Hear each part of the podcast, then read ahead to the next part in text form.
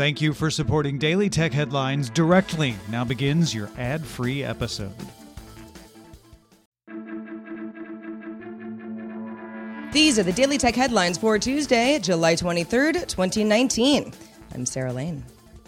Sources tell the Wall Street Journal that Apple is in another round of talks to buy Intel's cellular modem business for around $1 billion. The purchase would give Apple access to a variety of patents and also skilled workers that it would need to eventually design its own modem chips for the iPhone. Apple and Qualcomm recently settled a long running legal dispute, and at the time, Intel said it would cancel planned 5G modem chips and reevaluate its own business.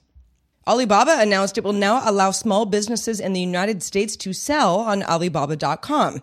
Up until now, U.S. businesses could only buy items on the platform and account for about one third of buyers on Alibaba. 95% of sellers come from China. The new plan would allow U.S. merchants to sell to buyers in big markets like India, Brazil, Canada, and of course, the U.S. A design flaw in Facebook's Messenger Kids app allowed users to bypass needing parental approval to add contacts through the group chat system, which resulted in being able to chat with unapproved strangers. In one on one chats, children can only initiate conversations with users who have been approved. But in group chat, whoever launched the group could invite any user who was authorized to chat with them, even if that user wasn't authorized to chat with the entire group.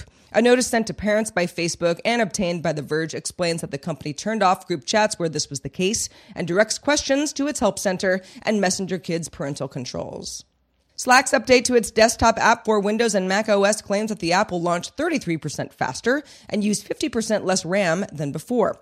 Slack won't create a standalone copy for each workspace anymore. That's what it's done in the past, which ate into RAM for each instance.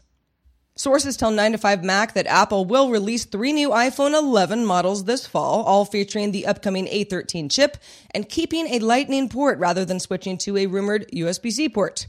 The new three models would reportedly replace the iPhone 10s, 10s Max, and 10R. The two 10s replacements may feature a 3x OLED Retina display, with the 10R successor keeping a liquid Retina display.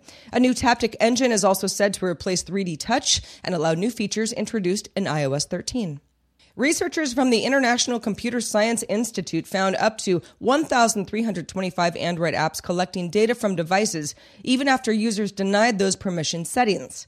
Of the 88,000 apps looked at from the Google Play Store in the study, the apps that violated permissions on Android use workarounds hidden in code that would take personal data from sources like Wi Fi connections and metadata stored in photos. The researchers notified Google and the FTC about these issues last September, and Google says it will address the issues in Android Q, which is expected to release this year.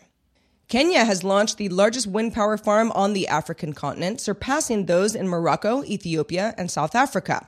The Lake Turkana Window Power Farm will generate around 310 megawatts from 365 turbines and increase the country's electricity supply 13%.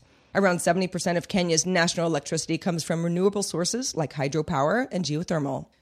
And finally, Facebook announced that it's opening its Map with AI tool to the OpenStreetMap community to identify rural areas in Afghanistan, Bangladesh, Indonesia, Mexico, Nigeria, Tanzania, and Uganda, and hopes to eventually cover the entire world. Map with AI spots patterns in satellite imagery to identify possible roads that may not be paved or named and highlights them in OpenStreetMap's platform. Facebook built a neural network model to recognize roads on satellite images with a resolution of two square feet per pixel. Then volunteers on OpenStreetMaps are used for final verification. Facebook also announced its RapID editor to auto detect roads from satellite imagery and include additional data integrity checks. For more discussion of the tech news of the day, subscribe to dailytechnewsshow.com. Best show ever. You can find our show notes and links to all headlines there as well. And remember, rate and review Daily Tech Headlines wherever you get your podcasts. I'm Sarah Lane. Thank you for listening, and we will talk to you next time.